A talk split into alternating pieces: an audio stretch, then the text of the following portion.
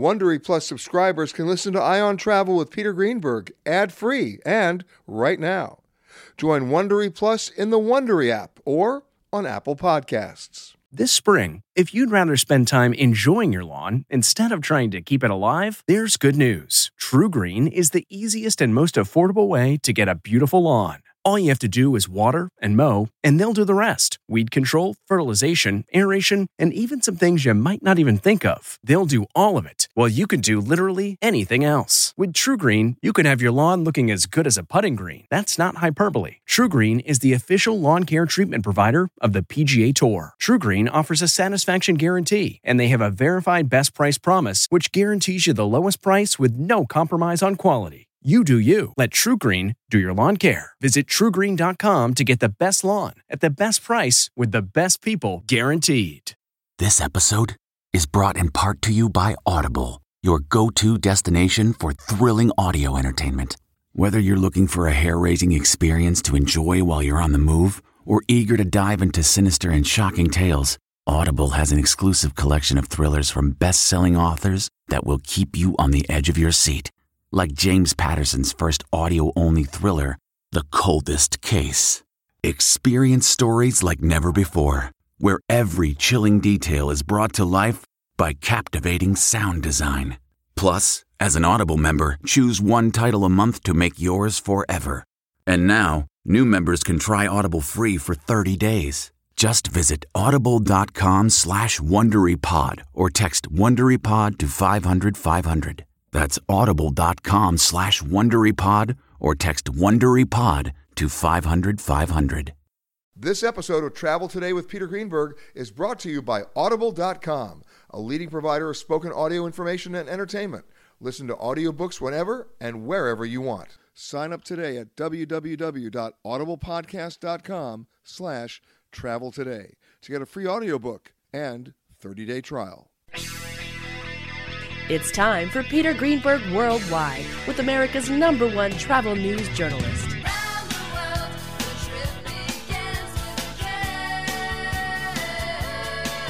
And now, the man who travels over 400,000 miles each year, your travel detective, Peter Greenberg. Hi, everybody. Peter Greenberg here, and welcome to the podcast that's done from a different location around the world every single week.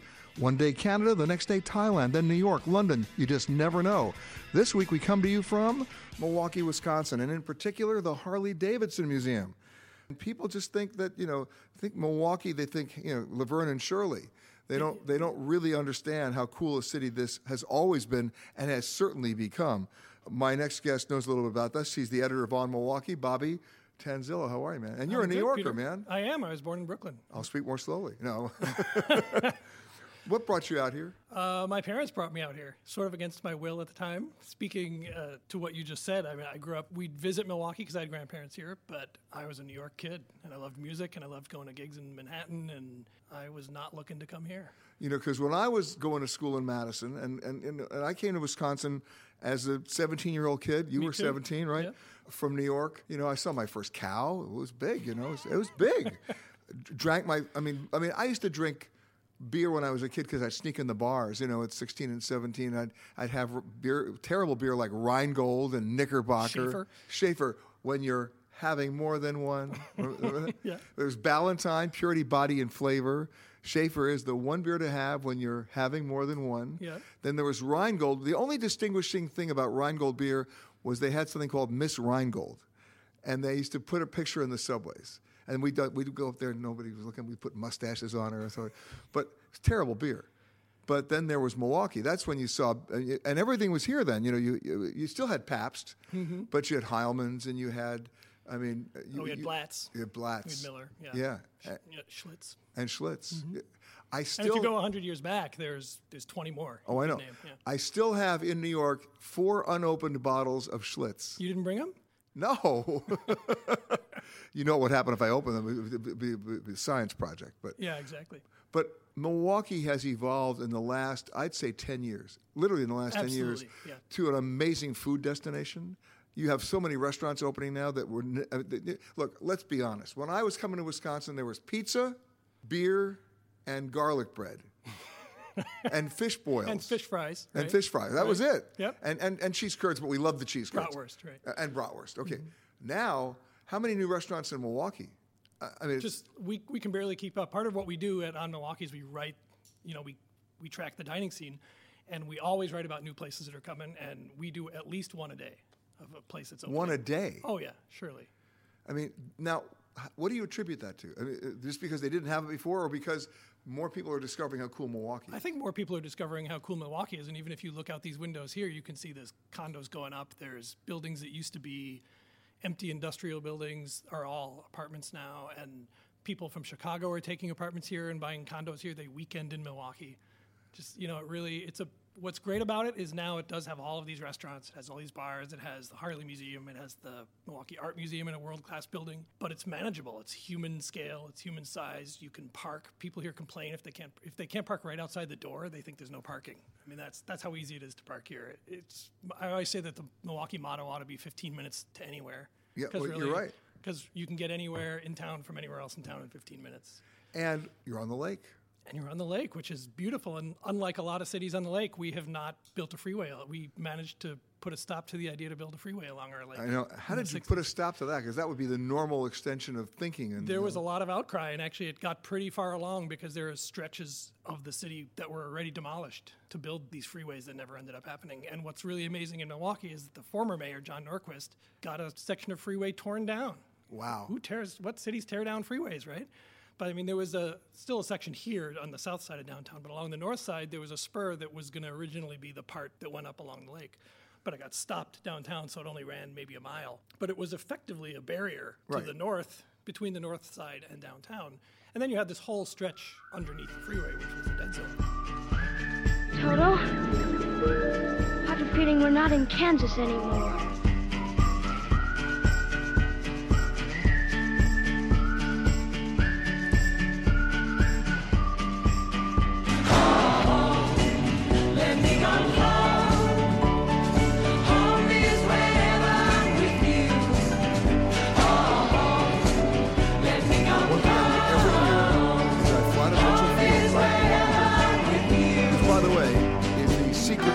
Airport of Chicago. Don't kid yourself. Say, that was something we didn't mention. It's true. If you look in the parking lot at the Milwaukee airport, one third of the plates are Illinois plates. Yep. Because they know. Yeah. It's cool. And again, it's another. Pl- I dropped my wife off there yesterday. You can drive up. Yeah. Drop somebody off. You're out of there in a minute. Now, two minutes. here's the question now. Why do I fly to the Milwaukee airport at least once a year when I have no plans of doing anything other than flying to the Milwaukee airport? Why? I'm going to guess you want to shop at Renaissance Books. Oh, you know, you're right. I, the guys there, amazing, a, a used and rare bookstore in the middle of an airport that's been run by the same guys for like 30 years. Yep. And what's cool about, first of all, I'm a big fan of independent bookstores. But second of all, I do a lot of damage there because you walk in, they've got everything. I mean, every book you've ever wanted since you were six years old is there somehow, right? yep. And because they're not a big chain store, three things happen. You ready? Number one, you get to ship it outside the state, no sales tax. Nice. Number two, they have great prices. Number three, the shipping costs are like $8. Yeah. And so I will actually figure out a way to come through Milwaukee, stay at the airport for six hours, do a six hour layover so I can go in that bookstore. and I've been doing it for years. And if you're listening to me, guys who run the Milwaukee airport, don't throw them out of there. They've been trying to get them out of there for years. Yeah. No, I hope they don't. I mean, the the same guys ran a bookstore called Renaissance downtown that was Yeah. in a four story building that Yeah. was literally crumbling from the quantity of books in there. But this is what we have left is the one at the airport, and it's such a it's such an asset because it's such a unique place. And it's not the way, place it- you go and you say, okay, I want this book. I'm going to go find that book. You go in there and you're just going to find. They're going to oh, come. Oh, yeah. I have no particular agenda when I go in there. It's like, I just know I'm going to be pleasantly surprised. Oh, yeah, and the time. thing is, it's not a chain bookstore. So when you're walking through the terminal, it's like, oh, yeah, there's a McDonald's and there's this and there's all the things you're expecting to see at an airport. And that's like, what's that? Yeah. And then you got to go. Yeah. All right. So the other thing I want to talk to you about is I go back to the days of the Pfister, Yeah. right? the here, old right? Hotel Yep. Pfister. I was there in 1970 Okay. when Spiro T. Agnew, the Vice President of the United States, gave his famous speech about nattering nabobs of negativism Yeah. uh, about, uh, about the anti war movement and the media. Yeah. I mean, echoes of where we are in this country right now during this campaign, Absolutely. presidential campaign about let's get let's attack the media. Sure. But now there's so many other hotels that have opened that are actually renovations or complete restorations. The Iron Horse, for example. The Iron Horse is incredible, and that's that's one of the most popular hotels in town. Tell me about it because it, it, it's amazing. Yeah, it was an old warehouse in what was sort of the industrial area along the Menomonee Valley, which is a whole corridor of industrial buildings that now have been mostly transformed into other things. We've got this new brewery is down there. There's, there's another new brewery opening in the former Another brewery in. Wisconsin. I'm shocked. They're they're opening like you wouldn't believe that. I think six opened this year, or are already, or will open shortly. Wow. In Milwaukee. And these are limited productions. yeah, yeah. These are just you know you go in and they've Whatever they make that day. It's right, a- and that's what they make. And the Iron Horse, you know, it's just sort of set up when it opened was still kind of on the fringe of almost sort of nothingness. There's a neighborhood to the south, but to the north there wasn't much there yet. And they were sort of banking on this happen, this Harley Museum happening, and this Renaissance happening, and then just up the road there's the Potawatomi Casino Hotel opened up. So now they're really in this kind of thick of Sure. this renaissance of what used But to I be remember a couple of years ago, you had, you had a hotel. I it was the Metropolitan. the Metro downtown. The Metro, yeah. I mean, they were the first hotel that would say, "You stay here, you get a bicycle." Yeah. and and you just check in and get on the bike and go. It's Right. great. Former office building, another I know. one that right Now, in the heart of downtown. That's a hotel. And then your little secret place, Lake Emily. Yes. There's not a hotel there. Uh, we know that, Uh, but what is there? There is uh, actually what people have always called a lake underneath this building from the turn of the 20th century. That Turn of the 19th century. uh, no turn yeah turn of the ni- no turn of the 20th century. Really? Yeah, 1910 I think the Okay. building was built. And um, then they knew this was there, but they built on it anyway, and they drove the pilings down, and they created a system to maintain this water level that's under there, because now that water level is key to keeping that building up, because you have all these wood pilings that have to stay underwater. So if you go in the basement of this Northwestern Mutual building, you can look down these holes and see if the water is there. If you can see water, they're good. If they, if they can't see water, they have to pump water into the system. And by the way, I think you wrote about it, something like 74 different observation holes. Yep, yep. And they're just holes in the floor, and they go down, they look. Now it's all been automated, but um, when I was writing the story, they were still looking. Wow. And now there's a whole new tower going up right next to it. Do they have to do the same thing? No, that one they've that's a little drier land over there, but also they've built so many things in intervening years that they've managed to sort that that land out. When people come to visit you, let's say from Brooklyn Yeah. uh, to Milwaukee, People what- don't come visit me from Brooklyn, believe it or not. well, maybe they might. They should. But when they come visit you anyway, maybe nobody likes you. Maybe they don't want to come visit you at all. If you are continuing on to another Southwest destination, please make sure that you check the monitors inside the terminal for your proper gate and flight information. If you are continuing on with another airline, we really don't care.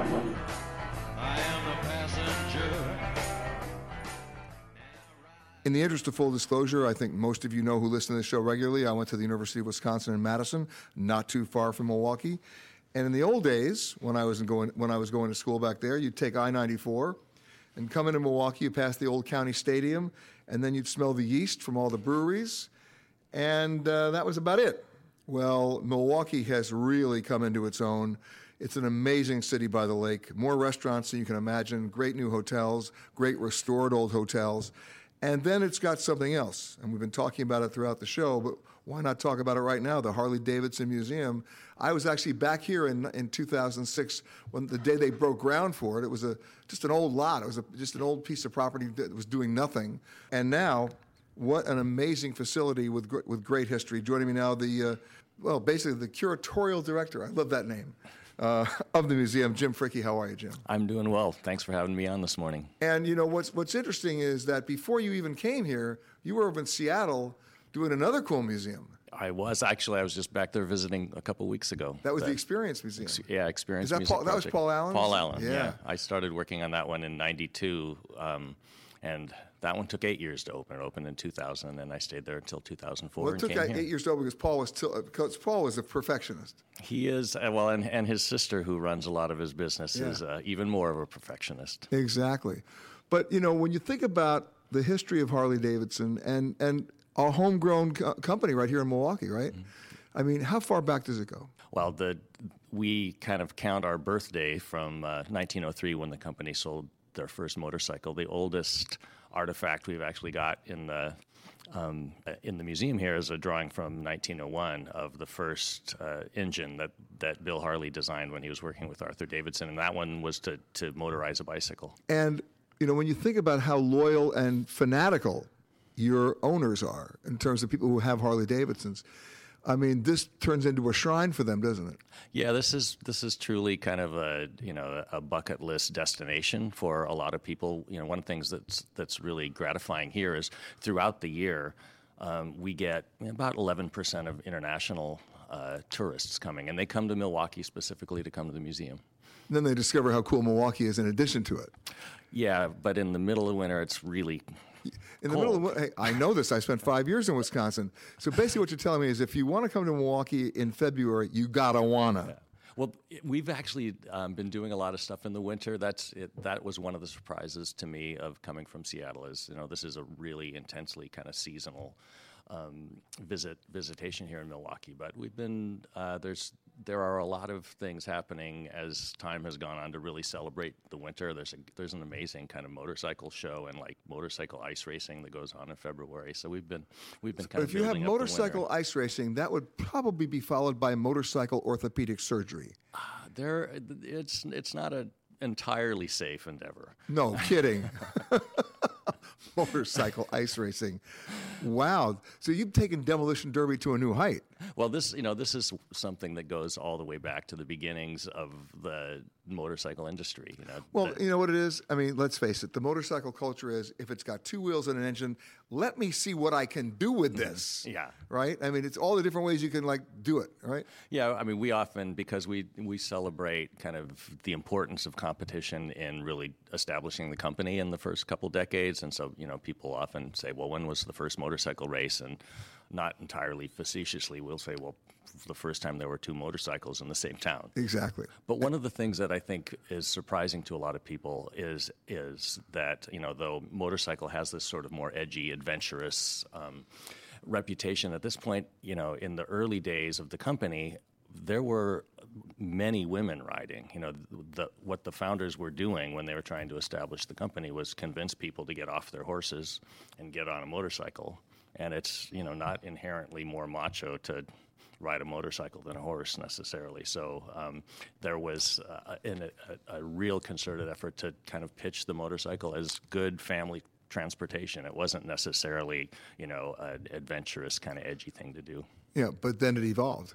It did evolve. And and you know what, what's interesting to me is that it's it's one thing for someone to have just a Harley, but then they personalize it right? And they add to it, they mm-hmm. accessorize it. Yeah. So in this museum, you have many different opportunities to show how people have, in a very crazy and outlandish way, accessorized. Yes, and that, I mean that is that's one of the really unique aspects of uh, Harley Davidson in particular, motorcycling in general. I mean, and you see this with, with automotive culture as well. People kind of you know customize their vehicles, but it's not as much uh, just a standard part of the norm as it is with with Harley Davidson. And I've had the honor here of uh, working with um, Willie G. Davidson, who uh, is my my boss's father, the grandson of one of the founders who led our styling for 50 years, and that was kind of one of the things that I uh, asked him about is, you know, how do you, you spend all of your time styling these beautiful motorcycles, and then you sell them, and then people change them. You know, like as an artist, how does that make you feel? And he's he is so excited about that aspect of the culture and and the the kind of incredible creativity of of our customers. And it's something we you know we celebrate at the museum. And one of the things that's fun is, you know, taste is what it is. There's something for every for everyone. And there are some bikes in our custom culture gallery that you know some hardcore enthusiasts just look at and think, "Wow, what an incredible waste of a couple great knucklehead engines or something." But right. you know that was somebody's baby, and it's their you know their expression. Well, speaking of that being somebody's baby, in any museum, people want to donate things, or you want to acquire things. What's that funnel? How does that work? Well the one Are people trying to donate stuff to you pe- all the time? People, yes, people people do donate um, a, a, wide variety of things or, or contact us. Um, one of the things, well, you mentioned um, my previous job in Seattle. I mean, one of the things with developing a museum for Paul Allen was we decided on stories, and then we went out and we found all of the stuff to tell the stories, and it was a you know constant acquisition process. Here at Harley, what I found was the company had saved so much. They began saving motorcycles right off the assembly. Line. You already line. had the collection. Yeah. Riding along in my automobile, my baby beside me at the wheel, cruising and playing the radio, with no particular place to go.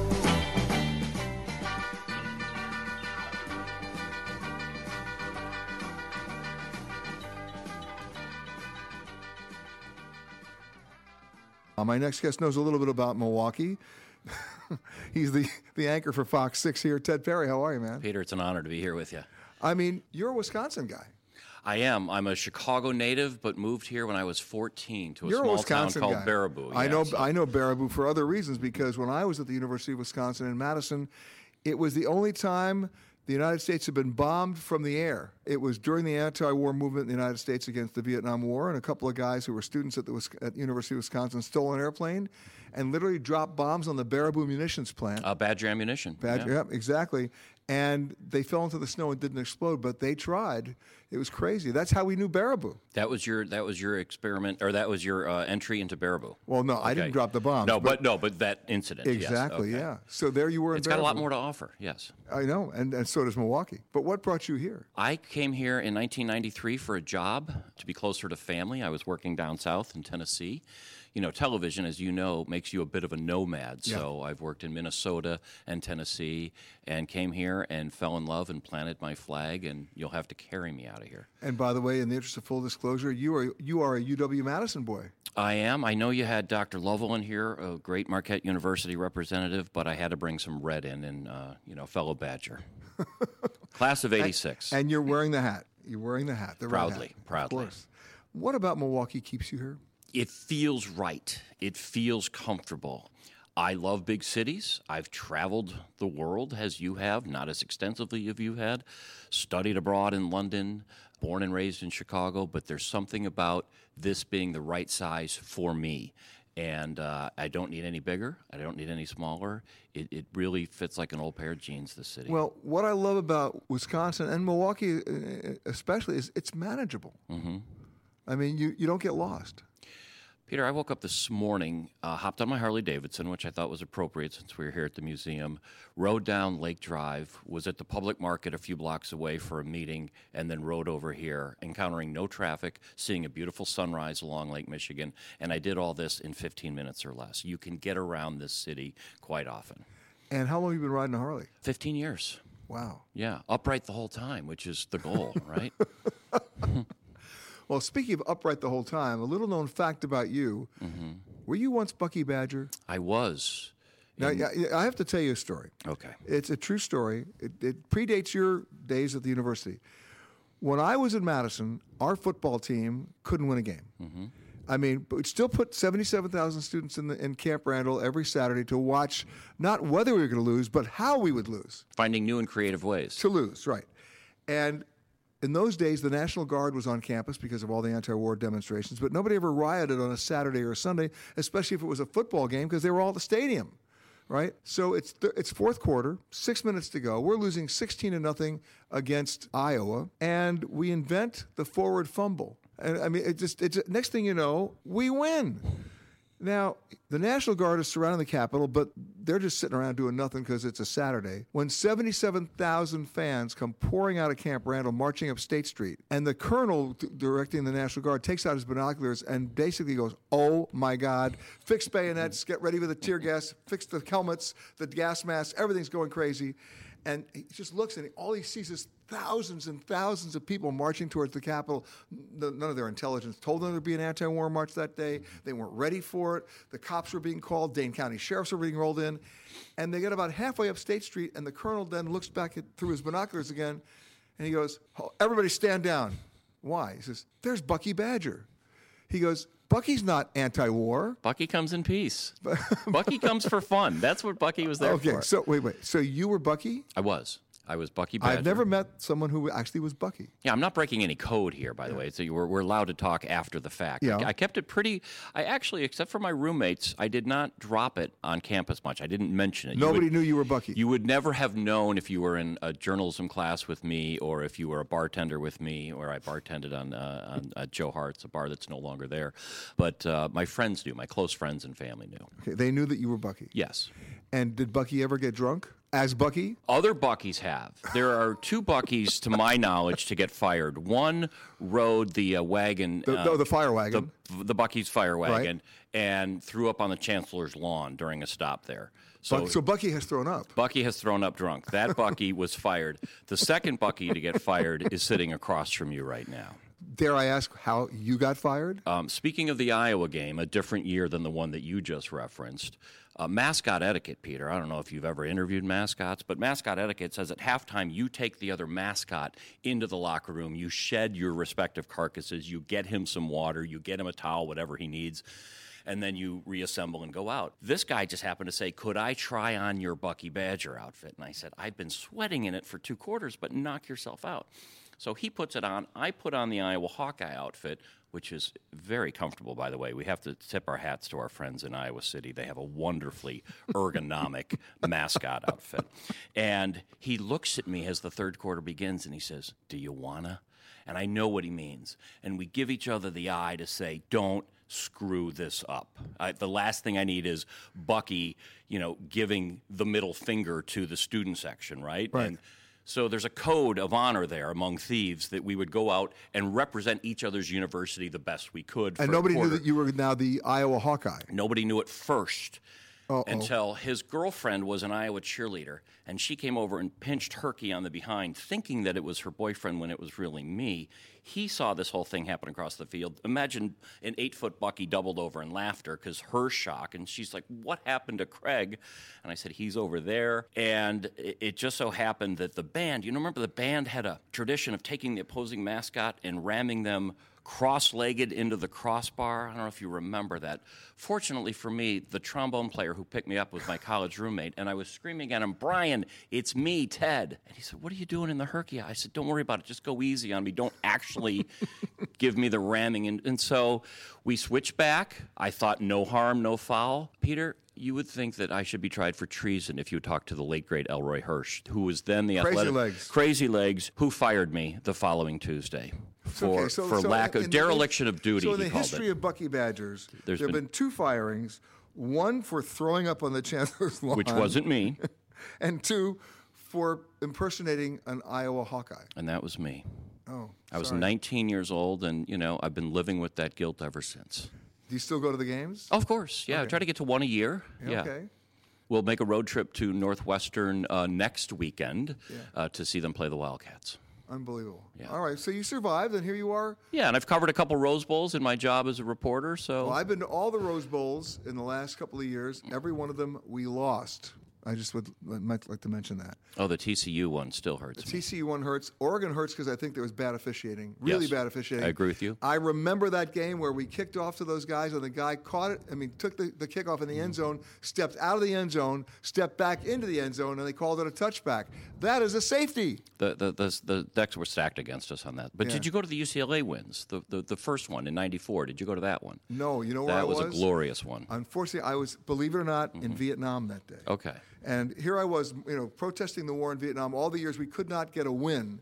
They finally go to the Rose Bowl, and where am I? Vietnam. Vietnam. So you were at Madison during the David Maraniss They March Toward Sunlight days. Absolutely. Those were fascinating days. I was there for all that, the war at home. Oh, yeah.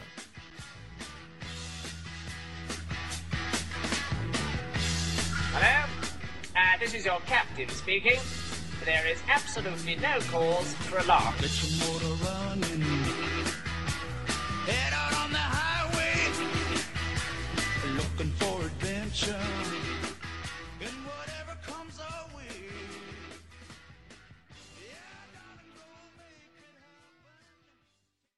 Audible.com has more than 150,000 titles and virtually every genre.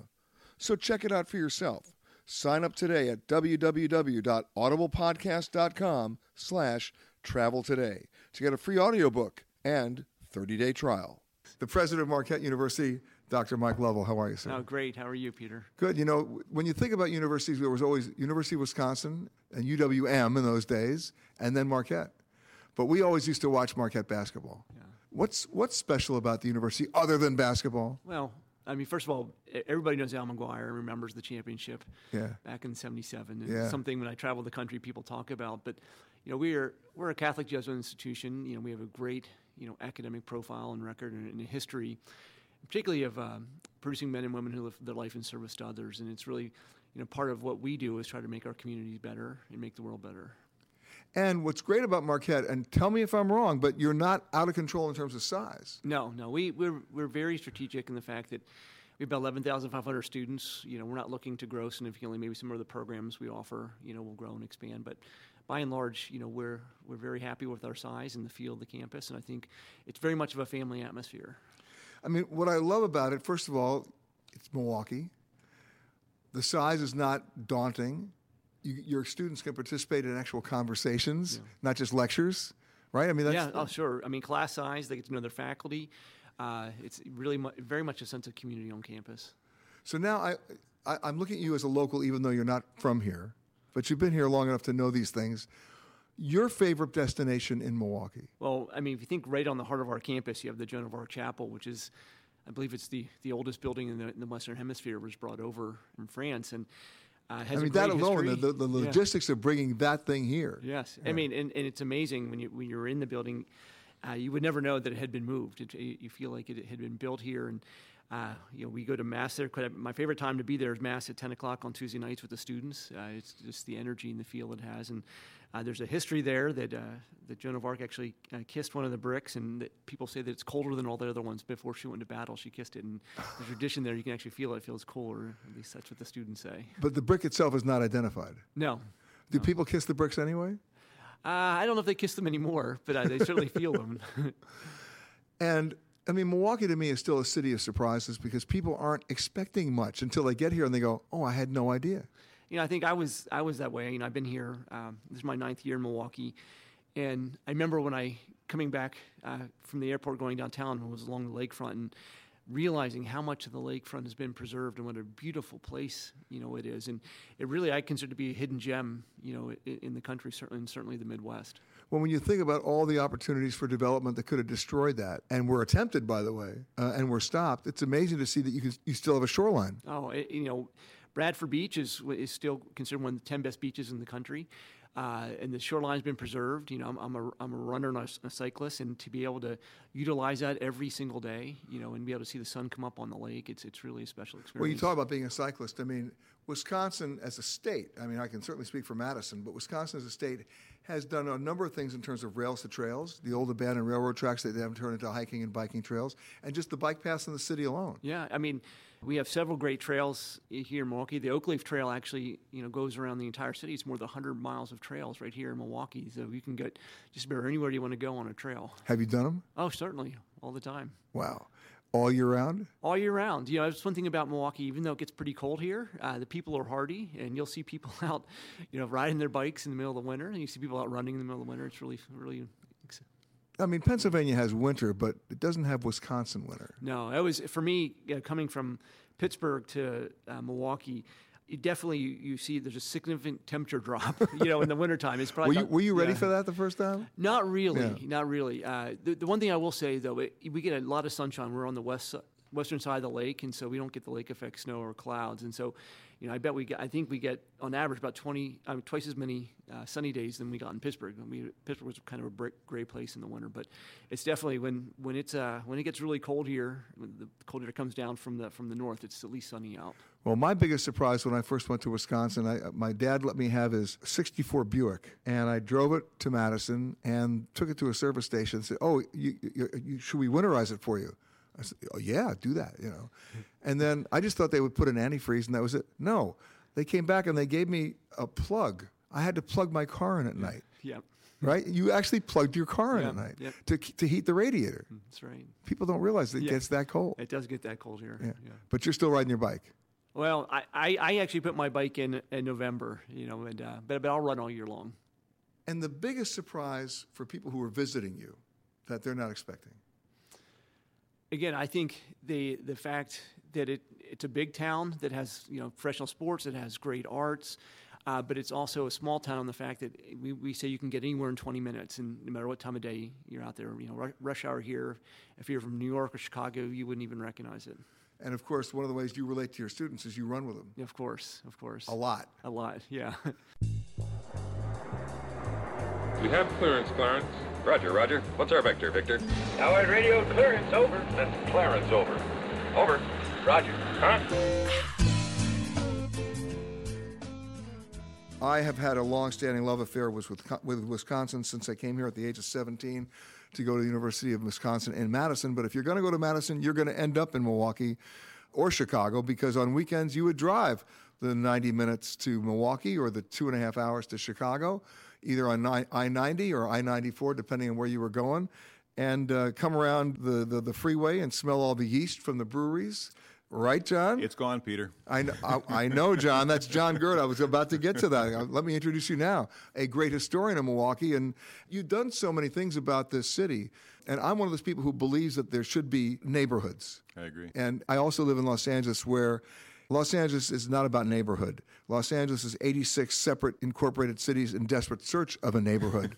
but Milwaukee is neighborhoods. It is. That goes back to the very early years when Milwaukee had three settlements. Uh, you had the uh, Juneautown, Kilbourntown, and Walker's Point. Uh, the museum is in Walker's Point, and these were three competing settlements, and they didn't get along especially well, and kind of set the tone for Milwaukee to develop this sort of a city of sides. And each of those sides has Depending on how you count them, some people have gotten up to around 200 neighborhoods in Milwaukee. Uh, I just did a book called Milwaukee City of Neighborhoods in the last year, and we did the 37 in the heart of town that were, have the, the strongest identities. So How many? 37 in the heart of town, but there are people who will count There are people in America who don't even know Milwaukee's a city. You have 37 neighborhoods. That's right. Amazing. What's the biggest surprise when people come here for the first time? I Other think- than the fact that there are 37 neighborhoods. I think the surprise here is that Milwaukee has a great deal more charm and appeal than the national image might uh, project.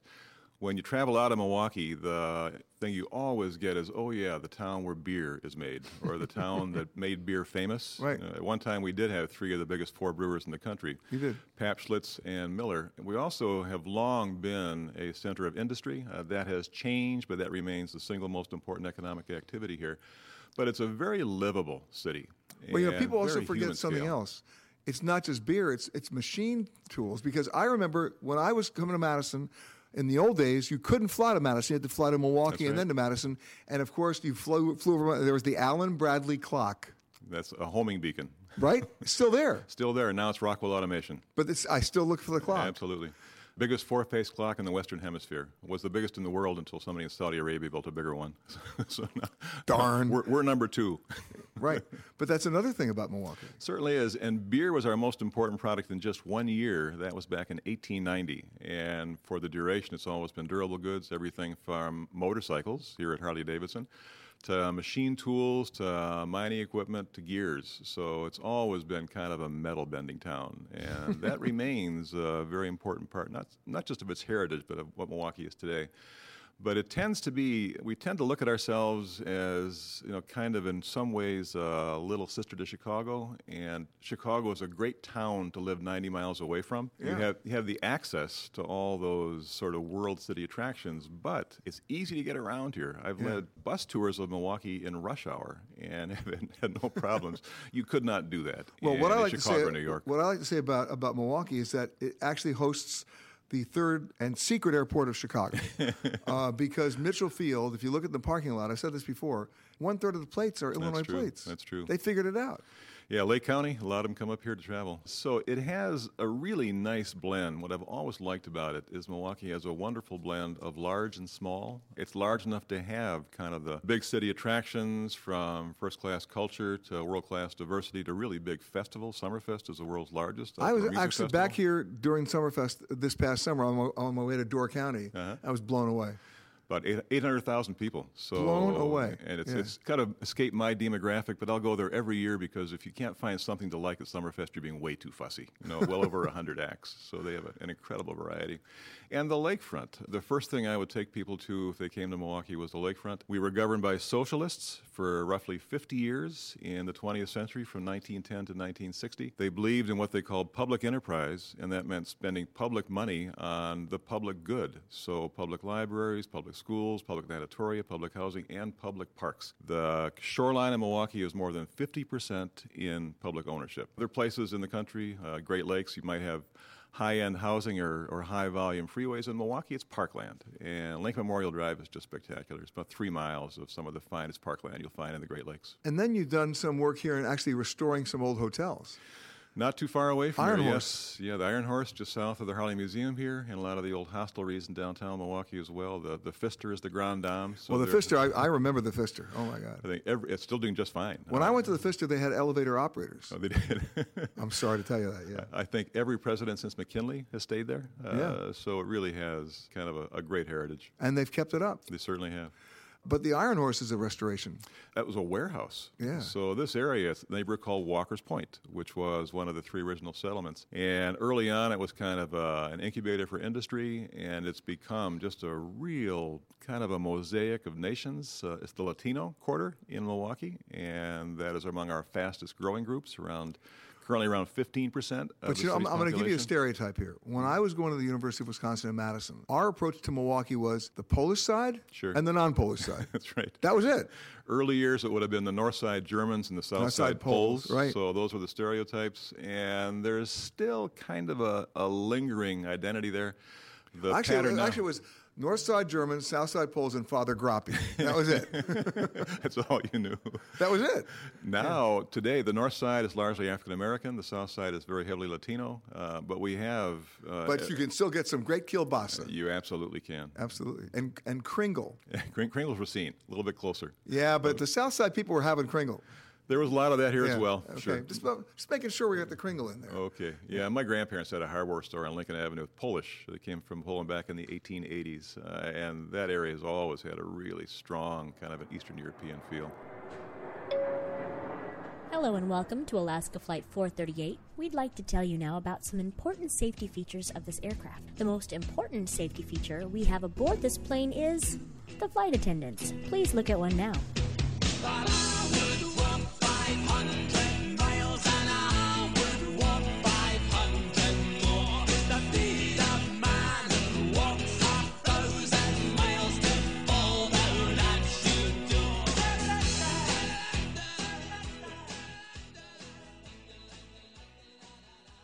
I talked earlier in the show when I was, you know, growing up in college and coming down 994 and passing all the breweries and smelling all the yeast. You, you couldn't you couldn't escape the yeast on I-94. Right. Just the smell of it by the old county stadium and coming under the underpass. Uh, Milwaukee's come a long way since then. Not only are there so many new craft breweries, there are distilleries. I, I will say this: when when I was in college, my roommate was from the south side of Milwaukee, and all he talked about was schnapps. That's all he talked about because he was he was Polish, and that's what they had. They they ate Kringle in the morning, and they drank schnapps in the evening, and they danced the polka. That's what they did. But now we've got distilleries in Milwaukee doing everything. And, and joining me now, Guy Rehorst, who's the owner of the Great Lakes Distillery. You're not just doing what? You're not doing rum. You're doing what? We're doing we're doing all kinds of things. Uh, we've uh, actually, believe it or not, right now have 22 different products on our shelves: uh, vodka, gin, rum, whiskey, absinthe. All made in Wisconsin. All made in Wisconsin. Well, you mentioned absinthe. We'll get to that last. Okay. Uh, but that is so unusual for A, to be a, to be a real distillery in Wisconsin, and B, to be doing all those things. Yeah, yeah. Because Wisconsin's not known for any of those. Not in, not in this. Uh, not in the last hundred years. It certainly hasn't been. So that's a rather ambitious challenge you've got is to do that many different products and Yeah. do them well. It is, and uh, I, I'm fortunate. I have a great crew, uh, very talented people that uh, help me get all that done. All right, so now is the vodka made from Wisconsin potatoes? It is made from Wisconsin red winter wheat. Really? Yeah. Okay. And how many years you've been doing that? Uh, we've been uh, selling that for uh, approximately 10 years. Wow. Okay. And there's no such thing as aged vodka. Vodka is vodka. Vodka is vodka. Actually, I believe there are some small distilleries out there experimenting with aging vodka, but uh, I think what happens is you would just end up with woody vodka when you do that. Right. and then gin? And gin, yeah, our gin is a, was actually our second product and has gotten some ridiculous uh, accolades. So, including uh, New York Times Best uh, 10 gins in, named in North America and uh, Really? double gold at the San Francisco World Spirits Competition. And you know, it's interesting. Every state in America, with the exception, I think, of one, does wine, including Wisconsin. Mm-hmm. And we've had one of the wineries on in, in Wisconsin on our show when we did it in, in, the, in near Madison. It's pretty good wine. Yeah. I mean, people are surprised. Right, right. Yeah. Well, we Milwaukee, known as a beer town, people are always surprised. No kidding. There's not just one distillery, but actually three here now, and it's always part of our job is to get people over that that mindset. So. Okay, now moving right along, then comes my favorite topic: whiskey. Ah. Now, you're, are you doing bourbon or are you doing whiskey? We are doing well. We're doing uh, various types of whiskey. So uh, we currently have what we call our Kinnickinnic whiskey, which is actually Our what? Kinnickinnic whiskey. It's You a you wanna it's a explain that, local word. Sure. Uh, What does it is, uh, mean? it uh, it means uh, a blend or a mixture. And uh, there's actually a Kinnickinnic River in Milwaukee. There's a Kinnickinnic Avenue. It's kind of a, a well-known name around here. Probably not anywhere else. But uh, Okay. we uh, it's a blended of whiskeys, so we, we thought that was a good uh, Good way to get in. Yeah. yeah. Okay. Are you doing a single malt yet? We uh, have some aging in barrels. We don't have it on the shelf yet, so we're waiting for it to get really good. And when's that going to happen? That one I honestly don't know. It's something we we give it a taste every six months or so and say, is it ready yet? Nah, let's leave it a little longer. So uh, we do have a uh, bourbon coming out in uh, November that will be uh, seven years old, eight summers old technically. So we're looking forward to that as well. And then there's rum. And then there is rum. Uh, our rum is uh, Roaring Dan's rum. Named of course after, it is. Named after the only man charged with piracy on the Great Lakes. So, Tell me that story. Piracy on the Great yeah, Lakes. Yeah, Roaring Dan uh, owned a saloon and brothel in Milwaukee. Uh, he also uh, was known as uh, he. Well, let's see. He frankly he would uh, deliver women to the boats, uh, plying their trade out on the As you would, as you would, yes. as one of his jobs. But uh, he uh, he would often, um, well, what he did in the, the case where he got caught, he uh, supposedly got the crew of a ship drunk, stole their ship, sold their cargo, and then was chased for a week by a uh, a federal uh, revenue cutter out of Milwaukee. Caught a week later, taken to Chicago in uh, in irons, and uh, put on trial, uh, federal court, released unexpectedly, and for no known record of why. Uh, he later became a U.S. Marshal. Um, yeah, I was- like this guy. He was he was he was pretty bad. Listen, it's the old Rolling Stones song, right? Every cop is a criminal. That's right. Remember that song? Oh, yeah. Oh yeah. Uh, but where are you making the rum from? Where? we we make it from molasses. So uh, uh, a, uh, Wisconsin we- molasses. Uh, no, unfortunately, we don't grow much sugar cane here. Uh, this uh, molasses is coming out of uh, Louisiana. Wow. And aged at all? Yeah, it's uh, it's aged uh, for about a year. Uh, we also add a little uh, pure Wisconsin maple syrup to it when There we're distilling go. it. There you Gives go. the flavor a nice little twist. So the bottom line now is you're one-stop shopping here in Milwaukee. We are, yeah, yeah. You can darn near get every spirit you want. They just drive responsibly, though. But bottom line is, it's a surprise for me, honestly, Mm-hmm. knowing Wisconsin as beer, and I mean it's so, so ter- stereotypical beer, cheese, but now you're distilling 22 different products. yeah, at the moment, twenty-two. So Unbelievable. Guy Rehorst, the owner of the Great Lakes Distillery. You've been listening to Peter Greenberg Worldwide. Catch us each week as we broadcast from a new location somewhere around the world.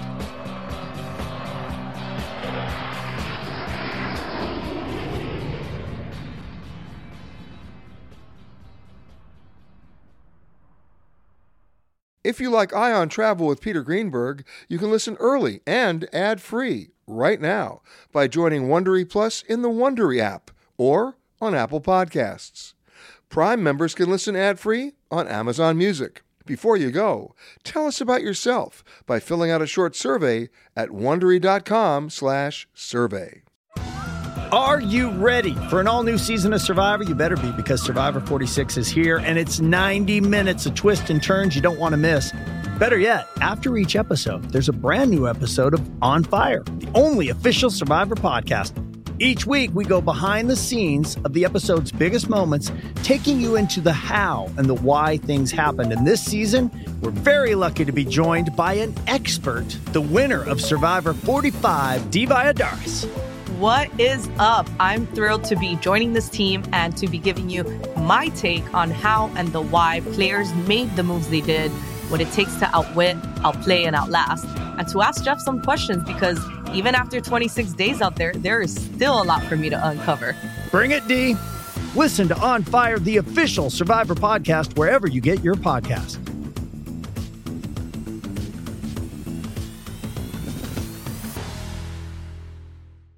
The Hargan women seem to have it all. From the outside looking in, we were blessed. My mom was amazing. But as detectives would soon learn, there was a lot going on inside the Hargan household. Ashley and I have been calling my mom and the house and Helen. No one's answering. 63 year old Pamela Hargan gunned down in her own home. Her youngest daughter, Helen, lay dead upstairs. Patrol, when they arrived, assumed or thought that there might have been a murder suicide. But for the detectives on the scene, there were things about the scene itself that were concerning to us on day one. Who would want to kill their mother and their little sister? There is no boogeyman here. It is exactly who we think it is. I'm Peter Van Sant from 48 Hours. This is Blood is Thicker The Hargan Family Killings. Listen to Blood is Thicker The Hargan Family Killings early and ad free on the 48 Hours Plus subscription on Apple Podcasts.